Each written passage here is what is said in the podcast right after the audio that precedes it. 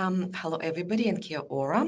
So in today's webinar, uh, we will talk about our project that uh, provided expert technical input into the revision of seven um, Australian standards for bitumen and related materials. We have more than 300 people registered for today's session. Welcome to you all, and thanks for joining us. My name is Ekaterina. I'm a communications officer at Austroads, and I will be moderating today's session together with um, Robert Buzatil uh, from the Department of Transport Victoria. Robert will moderate the Q&A at the end of the session. First of all, I would like to acknowledge the Australian Aboriginal and Torres Strait Islander people as the custodians of the land from which we are broadcasting today. I pay my respect to all this past, present and emerging. I also acknowledge the Treaty of Waitangi and Maori as the regional people of New Zealand. A little bit about Austroads. Uh, we are the collective of Australasian transport and traffic agencies, and our focus is to support our member organizations to deliver an improved road transport network.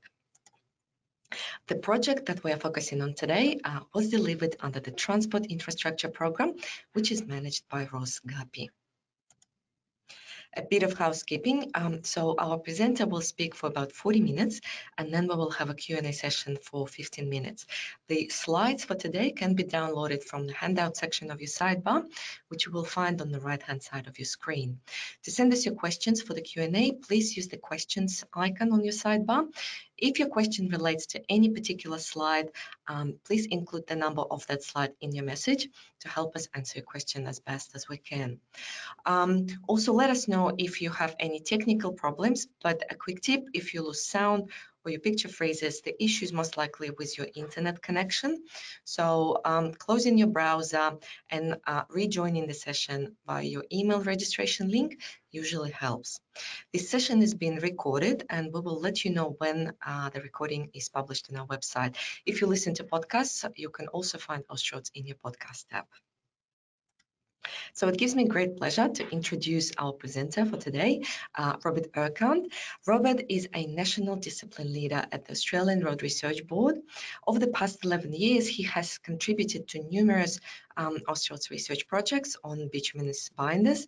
He has also been extensively involved in the revision of several Austroads test methods and Australian standards um, relating to bituminous products.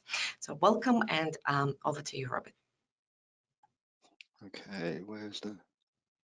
It's on its way. Here you go. It's on its way. Yep. Okay, now I can see me.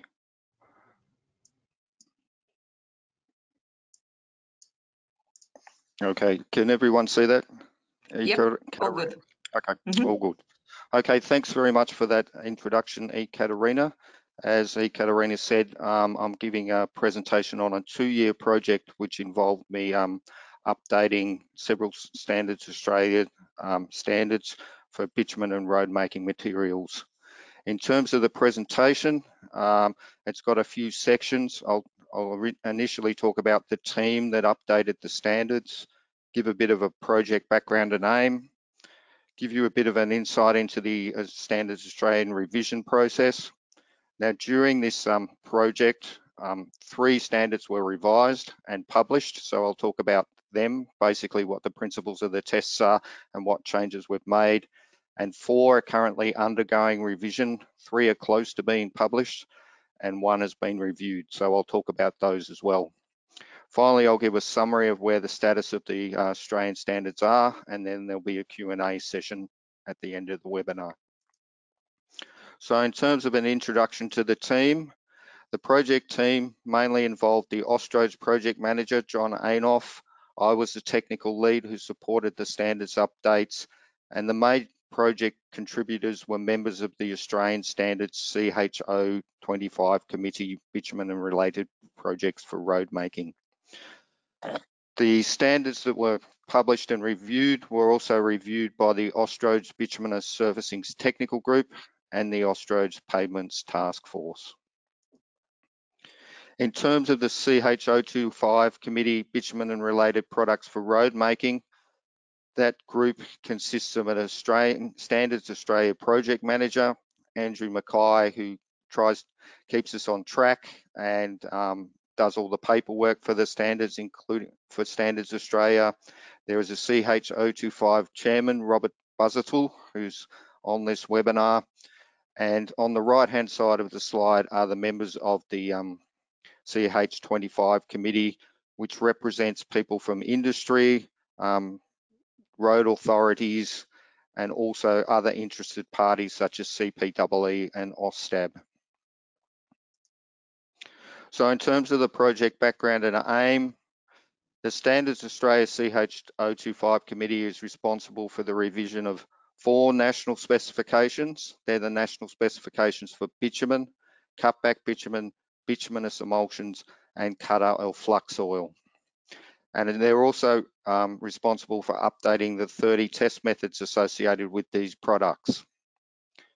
In an ideal world, Australian standards would be ideally reconfirmed. That's the committee has a look at them and says, oh, we don't need to change anything or revised every 10 years. That's an ideal world.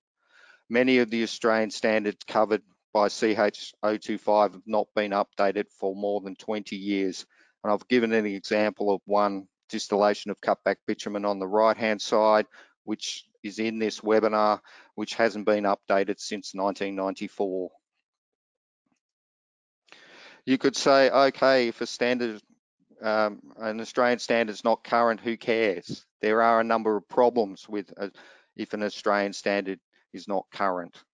Some of these include that the specified materials or equipment, you can't get them anymore or the standard might specify an older type of equipment where a, a newer type would be far better to do the tests.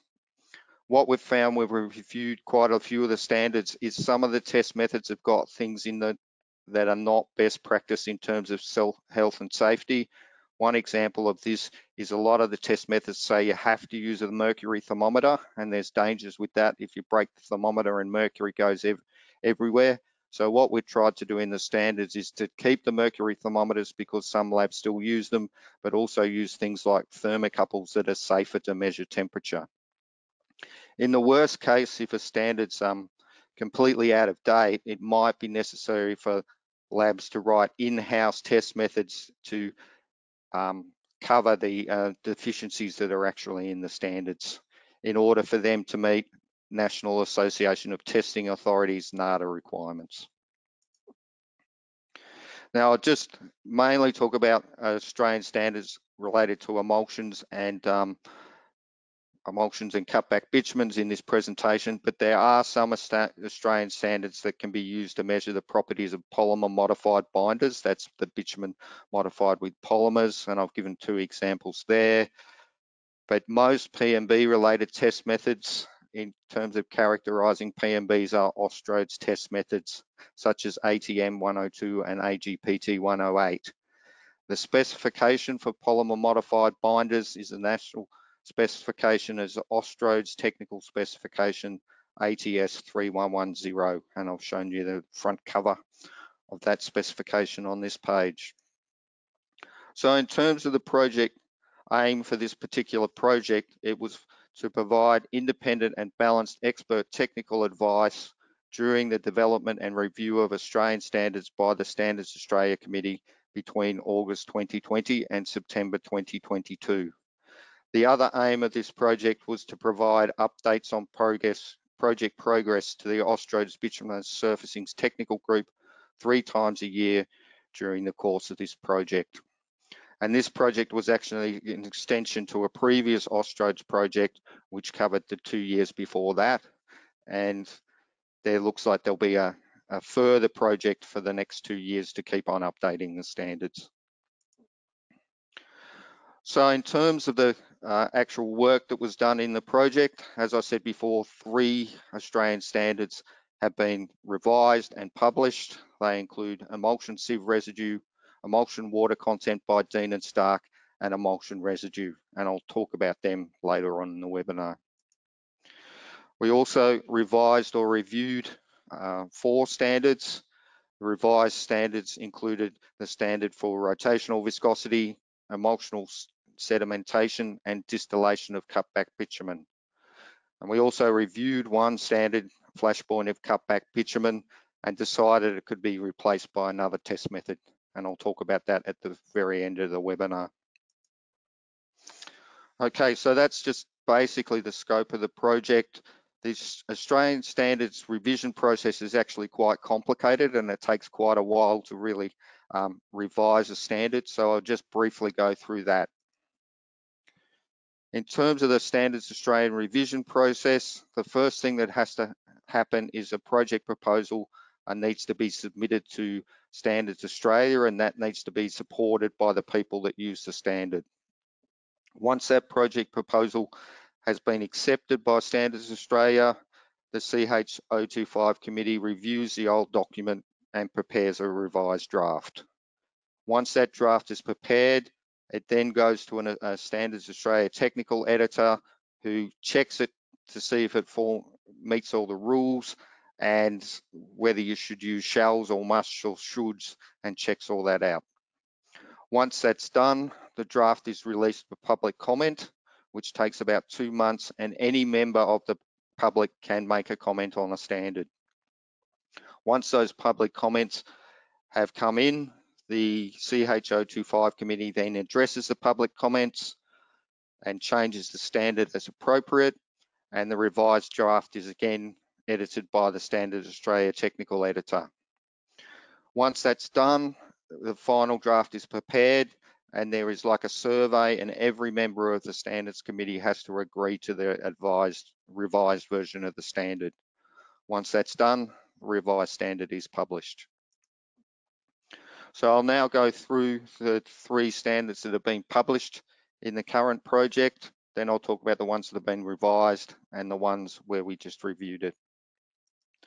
So the first uh, standard that was uh, published and revised was emulsion sieve residue. And basically what this test is, it measures the amount of large broken particles in a bitumen emulsion that would particularly um, block um, pumps or sprayer jets or something like that. So this test is basically looking for relatively large lumps in an emulsion. The test involves take, taking an emulsion sample and passing it through a sieve of one or two different sizes. The emulsion goes through the sieve, then you wash it with a surfactant solution to get the black bitumen out, and then you wash it with water to get rid of the soap. Then it's dried in an oven. Basically what the test does is work out the percentage mass of material that doesn't pass through the sieve. If there's a lot, it'll block a pump.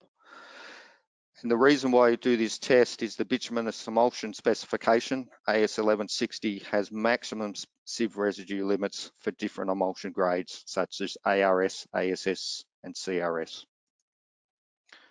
In terms of changes that were made to this standard, when we had a look at the standard, um, it is possible to get an emulsion with a very high sieve residue, say 10% or something, and we realize that you can't actually do this test if because the sieve gets blocked. So we've now made it that the standard is now applicable to sieve residue results less than 1%. In the original version of the standard, the diameters for those two sieves were different. We found out that most labs use the same diameter sieve, so we've changed it so that the two sieves have a diameter of 100 millimeters, which reflects what was used in the lab. The amount of emulsion required by the 710 micron sieve has been reduced from two litres to 200 grams, just because of the fact to pour two litres of emulsion through a little sieve like that is very difficult. Other things we've done is the plastic wash bottle has been to, included to dispense the surfactant solution and the requirement to use distilled or deionized water has been removed. Other changes to the standard um, to account for high binder content emulsions are that high binder contents can now be diluted with up to 50% of the surfactant solution before you put it through the sieve to facilitate rapid flow of the emulsion through the sieve. If you've got a high binder content emulsion, it's very viscous and it's very hard to put um, tip that through the sieve. The final thing that's been done for this test method is that the precision test limits, the repeatability and reproducibility have been updated. The second um, Australian standard that's been revised and published is emulsion water content Dean and Stark. And this test basically measures the amount of water in a bitumen emulsion or even a refined tar. The bitumen emulsion specification has maximum water content limits for different emulsion grades. If the water content's too high, there isn't enough bitumen in the sample, so it gives you a, an indication of the bitumen content. And you can also use this test with the water content and the bitumen content together to work out the kerosene level um, in an emulsion cutter or kerosene. And the emulsion specification has maximum water content limits for different emulsion grades. In terms of the test, I'll put a picture of the test over on the right-hand side of the slide. And basically an emulsion sample is placed in a round bottom flask and 100 mil of solvent, typically xylene is added. The um, flask is then heated and this is sort of like a distillation apparatus. The water in the sample evaporates and then gets recondensed in the water cooler condenser on the right on the top of that picture. That water, once recondensed, goes into something called a Dean and Stark receiver, which basically has little um, lines on it that tells you the volume of water. And the volume of water in the receiver is used to determine the water content of the sample. Now I'll just go through some of the changes to the emulsion water content test. One of the problems with this one and also in another one of the standards that I'll talk about is that the equipment um, was specified and you couldn't actually get it. So the 1992 version of AS2341.9 said that the Dean and Stark apparatus, that's the equipment you needed to use, needed to meet the requirements of AS-R25 Dean and Stark apparatus. Now the fact that that Australian standard has a letter in it means it's really old, like from the 1930s and 1940s. So we went to Standards Australia and said, do you have a copy of this standard in the archives? And the answer was no.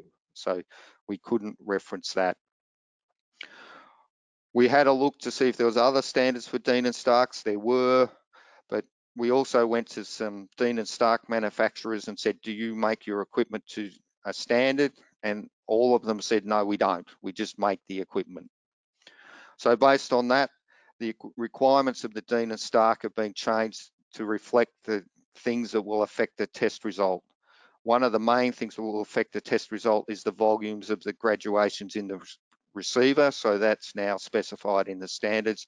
And we've also given an indication of the approximate sizes of the round bottom flask and condenser as sort of a sense check to not try and use something too big or too small. The other thing that's happened with this test method is the test precision limits, the repeatability and re reproducibility have been updated to reflect the results of four round robins that were organised by ConLabs between 2016 and 2020. And on the right hand side is a picture of the um, published standard, the front cover. The final standard that's been published is AS2341.41 emulsion residue. And this is predominantly used to separate out the bituminous component, the bitumen in the emulsion, so it can be further tested. AS 1160 says, which is the emulsion specification, says do this test, get the bitumen out of the emulsion, and then subject it to viscosity at 60 and toluene insolubles tests. AS 1160 also recommends that evaporation residue tests be performed on CAM grade emulsions, which contain a high level of solvent, typically diesel. These emulsions are normally used in cold mix applications using AS 2341.30. This is different from the other emulsion grades where emulsion evaporation tests are done using AS-NZS 2341.23. The test AS-NZS 2341.43 basically involves placing an emulsion sample in a metal container, normally a metal tin, and heating it to boil off all the water and the kerosene. This emulsion residue test is a bit more complex than that. Um, the emulsion residue tests, the 0.30 tests are done un under a inert atmosphere to stop the bituminous emulsion component oxidizing. And these tests also involve repeated sample heating so you can get as much solvent out as possible. And that's probably one of the reasons that uh, the emulsion specification um, recommends these tests on CAM grade emulsions, which contain a high level of solvent. Over on the right hand side of this slide, I've just got a picture of how the test is sort of set up. A metal container is placed on a, a hot plate and a mixture of emulsion and reagents, which is a two to one by volume blend of methylated spirits and water is placed in the metal container. You have an inert gas pipe um, flowing inert gas, typically carbon dioxide into the into the tin and a stirring rod to make sure the emulsion doesn't form a skin. The emulsion is heated on a hot plate under that inert atmosphere until its temperature is about 130. The sample is then cooled to about 50 and then the sample is measured and the process is repeated until the loss in mass between successive evaporations is less than 0.2 gram. In terms of changes to the emulsion residue test, the system used to deliver the inert gas was a bit undefined in the original version of the method, and the grade of methylated spirits has was also undefined. So what we've done is tighten those things up. The grade of methylated spirits now says commercial grade methylated spirits because uh, we wanted to say methylated spirits from Bunnings, but we weren't allowed to. The technical editor didn't let us. One of the safety things we've improved in this method is that the 1996 version of this test asked for the emulsion reagent mixture to be stirred with a thermometer. Uh, that's a bit dangerous if you're stirring it with a thermometer and it's got mercury in it and the mercury comes out of the thermometer when it breaks and it's heated and it's, that's not good. So what we've done in this method is replaced the stirrer by a separate stirring rod and an infrared thermometer to measure the temperature for safety reasons. And because the evaporation residue result is only required in the emulsion specification for CAM emulsions, the calculation of uh, evaporation residue test results is now optional. So they're the standards that have been um, revised and published. I'll just go through the three standards um, that are under revision and the final standard uh, which the committee reviewed. The first standard um, that was reviewed by the committee uh, was um, rotational viscosity. And this test is actually used for quite a number of bituminous materials, including bitumen, PMBs, and emulsions. And there are specified temperatures in the relative uh, representatives um, specifications that each of these binders need to be tested for rotational viscosity. The basic principle of the test is a sample is placed in a temperature controlled chamber, which I've tried to draw on the right hand side of the, of the slide. And the black is the sample. Um, and a rotating spindle is placed in the sample and the force required to rotate that spindle at a certain speed is related to the viscosity of the, of the sample taking that force, the viscosity of the sample is calculated using the force, the geometry of the chamber and spindle, and the rotational speed used during the test, i.e. the RPM that the spindle's rotating around. Now, this um, standard was originally revised so that viscosity at 25 tests on emulsions could be tested using a rotational viscometer instead of an Engler viscometer. And we're trying to actually modernize these here because an Engler viscometer is a is a brass uh, container with a hole in the bottom and you put a stick in uh, to block the container and then you pull the stick out and you measure the time it takes to fill a volumetric flask. Um, this test is a bit more advanced than that and you don't um, need a stick in, in order to do the tests. Even though this was the initial idea of revising this standard, several additional issues were identified with the 2015 version of the test. The 2015 version of the test only allowed an L series Brookfield viscometer, are to be used to test binders. What we found was that several different laboratories had L series and several different laboratories had R series, which are a little bit less accurate than the L series. Since the last revision of this test in 2005, a number of NATA audit issues have been picked up um, by labs which have been associated with the validation of the temperature control chamber. You need to do a validation process in this test to make sure that the temperature is right and the calibration oil viscosity validation. You need to check that the instrument is giving the proper viscosity by putting a calibration oil of known viscosity. And several labs have been picked up by NATA because of the wording in the test. The other thing that was a bit lacking in this test method is there was a lack of details relating to the testing of cutback bitumens and hot poured joint sealants. So we put those extra information in this test method. So in terms of change to this test, if you actually look on the right hand side, this is a picture of a Brookfield viscometer uh, that you typically do the test with.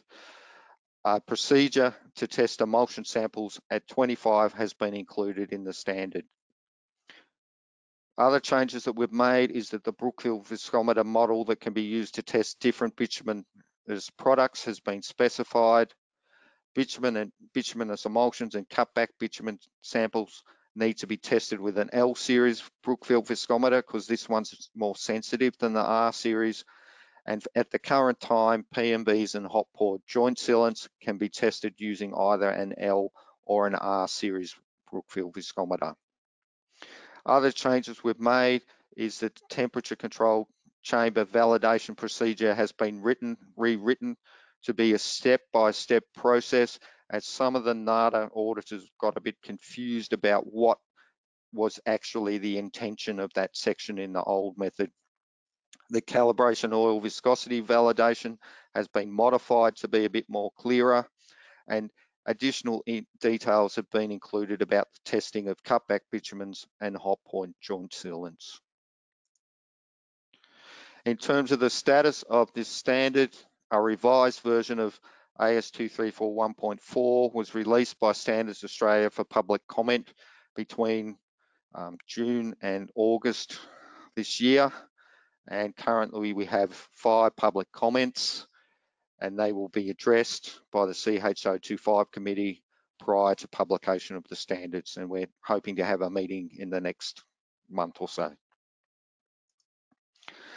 The second test that's been revised um, in this project and has not yet been published is emulsion sedimentation. These tests investigate whether an emulsion will separate or break when it is stored for an extended period. Basically what the test involves is taking a 500 mil measuring cylinder and I've got a picture on the side where it's got some taps. You don't have to have taps, I'll go into that then later on.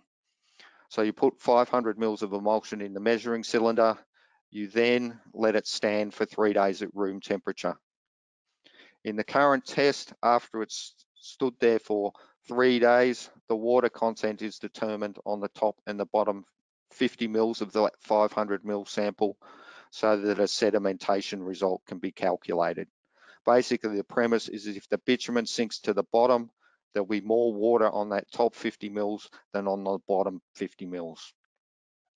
The bitumen emulsion specification has maximum specification limits for different grades, and that's one of the reasons why we were doing this test, changing this test. The original scope of revising this test method was that sedimentation tests could be calculated using evaporation residue test results using AS-NZS 2341.23 rather than Dean and Stark water content results, which I talked about a bit earlier in the uh, webinar. The reason why there is a request to use evaporation residue results rather than Dean and Stark water content results is the evaporation test. The standard evaporation test just basically involves putting an emulsion in a tin and heating it so you get the bitumen content. It's a quite quick test, whereas the Dean and Stark water content test is a quite long test to do. Whether you measure the change in bitumen content, when the um, emulsion sediments or water content, you're pretty much going to get the same answer both ways. So that change has been made to the standard. We've also made some other changes to the emulsion um, sedimentation tests. In terms of the glass measuring cylinders that were included, it was quite vague what sort of glass measuring cylinders you use, could use. And it also specified the way it was that the glass measuring cylinders had to have glass tops, um, taps and stops. Now, it uh, doesn't actually matter if those stoppers and taps are made out of plastic. So we've included glass measuring cylinders with plastic stoppers or taps are now allowed in the method. As I mentioned before, the standard also um, allows you to not use a measuring cylinder like that's illustrated on the right hand side up the top. It also allows you to use measuring cylinders without taps. Now, if you use that, you have to get the emulsion out of that measuring cylinder. And the way you do that is with the glass pipette, which is in the middle slide, um, middle photo in the three photos on the bottom. Now, originally when I was very young in chemistry, one used to get the emulsion into one of those pipettes by actually sucking it up with your mouth. And I'll put a picture um, from the 1940s of how that was done. Now, that's not a good thing to do, particularly if you suck the emulsion into your mouth. In about the 1980s, something called a rubber pipette filler was um, invented, and we've now included that in the test method um, to use the pipettes rather than sucking it up in your mouth for safety reasons. In terms of other changes to the standard, um, the apparatus section has been included to include all the equipment needed for the test. The original version just talked about the measuring cylinder and didn't talk about anything else. And the procedure relating to the use of measuring cylinders, both with and without taps, has been clarified. In terms of updates of where this um, standard is currently at, a revised version was released to Standards Australia for public comment in July, and the public comment um, ended earlier this week um, and no public comments were received. So hopefully this one can get approved by the committee and get published in the near future. The last um, standard that's been updated by the in this project is AS2341.15 cutback distillation. Now this test is used to determine the bitumen content of a cutback bitumen. The cutback bitumen specification, which I'll put a, a excerpt um, in the picture below, um, contains eight cutback bitumen grades, which range from AMC 00 to AMC 7. And the essential difference between these different cutback grades is the amount of bitumen that's in there and the amount of cutter. So AMC 00 has the most amount of cutter and AMC7 has the least amount of cutter. In terms of this test, the cutback bitumen specification has minimum residue from distillation requirements for each cutback bitumen grade. And if you look closely, you can see the limits in the picture and on the bottom of the slide. In terms of this test, um, it involved placing a cutback bitumen sample 200 mils in a distillation flask and heating the sample to 360 degrees. If you have a look at the pictures I've got in there, that's a picture of the distillation flask with a thermometer. That is then put in a special metal shield, the distillation flask. You can see the thermometer sticking out the front, top, and then it's connected to a distillation apparatus and a distillate receiver basically how the test works is you heat the sample with a gas burner, the cutter in the cutback bitumen um, evaporates, goes through the water cooled condenser and then returns back into liquid and then is collected in the distillate receiver. And that's a measuring cylinder so you can measure how much distillate comes out. The amount of distillate produced in the test is used to calculate the residue from distillation to 360, which is the bitumen content. This was another test method where you couldn't actually get the equipment to do the test. And I've given an example of what's in the test method in terms of the size of the distillation equipment. It was very specified and the shield um, was also very specified as well. This is a distillation, so it doesn't actually matter if the size of the components is different. What actually matters is the temperature.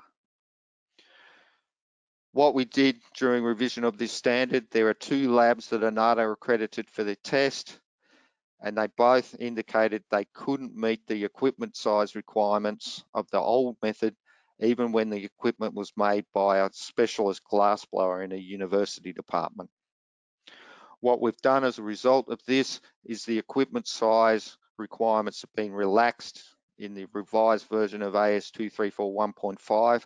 As I said, it's a distillation. It doesn't matter if the condenser is 200 mils or 250 mils, it's still going to work. So we've basically relaxed the equipment requirements. And we've done that in a way, there's a number of overseas cutback distil bitumen distillation methods, ASTM D402 and EN 13358, which do have equipment requirements and it does look like you can purchase equipment meeting those requirements from overseas. So we've made the equipment size requirements in AS 234 1.15 such that you could use an overseas set of equipment for cutback distillation.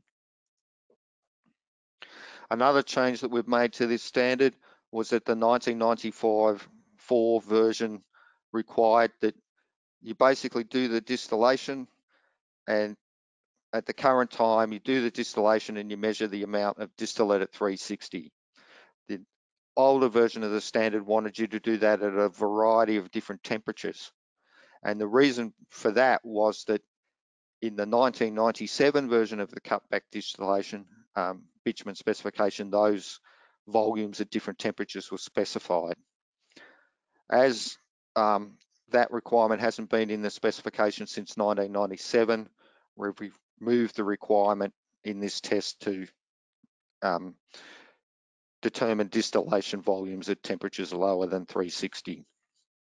We've also made several changes to this um, standard for safety reasons.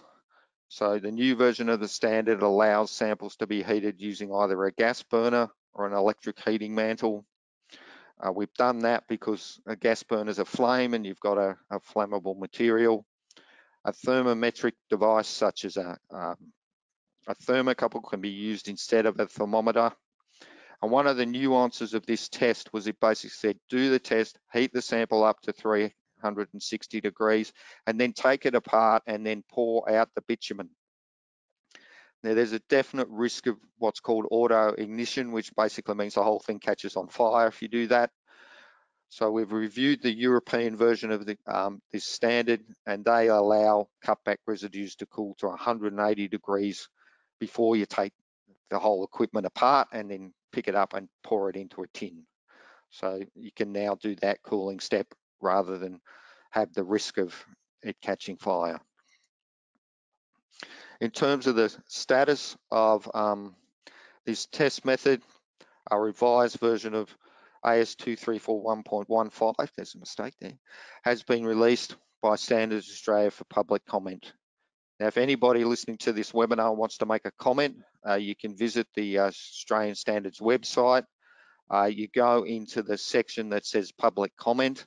You have to register with Standards Australia with a username and password, but once you've done that, you can go in and see the draft version of the standard and you can put some comments in uh, which will be looked at by the committee. And the consultation for this Australian standard closes on the 20th of October 2022.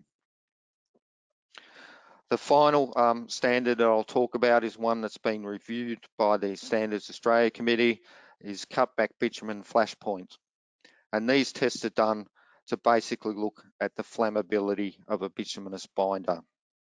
We reviewed this standard and the take home message is um, we agreed that this standard, which is very particular to Australia, could be replaced by an international flashpoint method ASTM D93 in a future update to the cutback bitumen specification.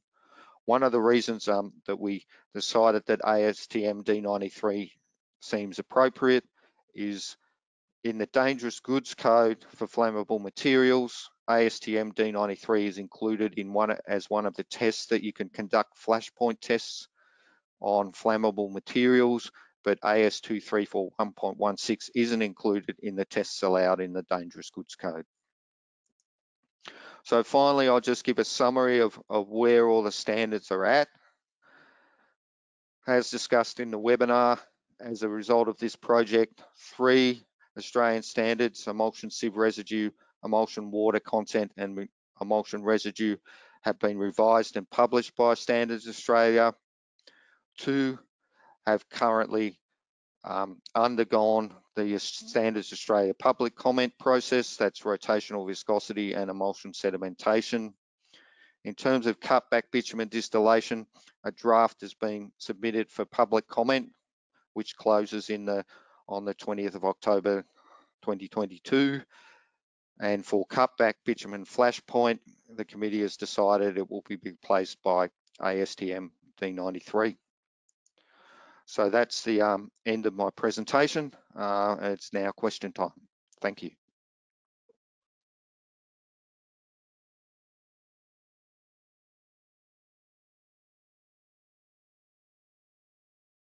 All right, everyone can see me. So good afternoon, everyone. My name is Robert Busuttil. I'm just moderating the, the, questions today, question and answer session. Uh, so thank you for that presentation, Dr. Urquhart, very informative. Um, not too many questions today, so you've done a good job in informing informing everyone and educating everyone. Um, first question we had was about um, public comments. Do many members of the public comment on the draft specifications during the review period? Mm. Um, what you call a um, member of the public. Yes. Uh, we've had between none and um, 15. Um, a lot of the time, the public comments come from the standards committee. Um, but yeah, we have had comments from jurisdictions. Um, it's advertised that it goes to public comments with the Austroads meeting meeting groups. Um, every public comment that comes out, um, a notice is made to the Austroads pavement task force that they, people can go in and have a look and, and make some comments. So when people people make public comments, there's um they might ask they might raise an issue and then um the you know the either the committee or, or someone on the committee will address that and that will then go back to the, the person who's made the comment. So it's not just they make a comment, it's not just a one way. Yeah. There is some feedback going back to that person as well. So um but yeah, generally um we don't get we don't get sort of people from the public, wider public. It's you know industry people or road authority people. Yeah. Comment, commenting. Yeah. yeah. Um, another question was about um, oh yeah the um, the L the the Brookfields, and you mentioned about the L and the R series, and there's a question about what's the difference between the difference. those. Uh, the L series is more uh, sensitive to lower viscosities. It's the difference is basically what's called the spring constant. So the Brookfield is more sensitive in say the low range and the R series is more sensitive in a higher range. It will go up to higher viscosities. So the Brookfield goes from there to there and the R, L series goes from there to there and the R series has a wider range. So it's the viscosity measurement you get isn't as accurate. For the L series? For the R series. Sorry, for the R series, okay. Yeah. All right, okay. But they operate under the same principle, essentially. Yeah. Yeah, okay. One, the force transducer is more sensitive than the other one. So the L series got a very sensitive force transducer and the R series has got a less sensitive one. Uh, so hopefully that answers that question. Um, about uh, I had a, a question about I had a question about 22 2341.15. We've got a heating the sample to 360 degrees. Any particular reason why that why it's 360, why it's not higher or lower? Um, that's what it was before. That's my answer. When we look, I looked at the American one and the European one. It's also 360. Um, I think 360 was chosen because it's close to the upper boiling point of most cutters that are put in cutback bitumens. Okay. Um, yeah, uh, uh, done for questions. So unless anyone, unless anyone's got a burning question, uh, lots of people saying thank you for a great presentation. There you go. Um, I think that's probably it for the questions, really. Done a, a good job. Yeah, well done. All bamboozled everyone.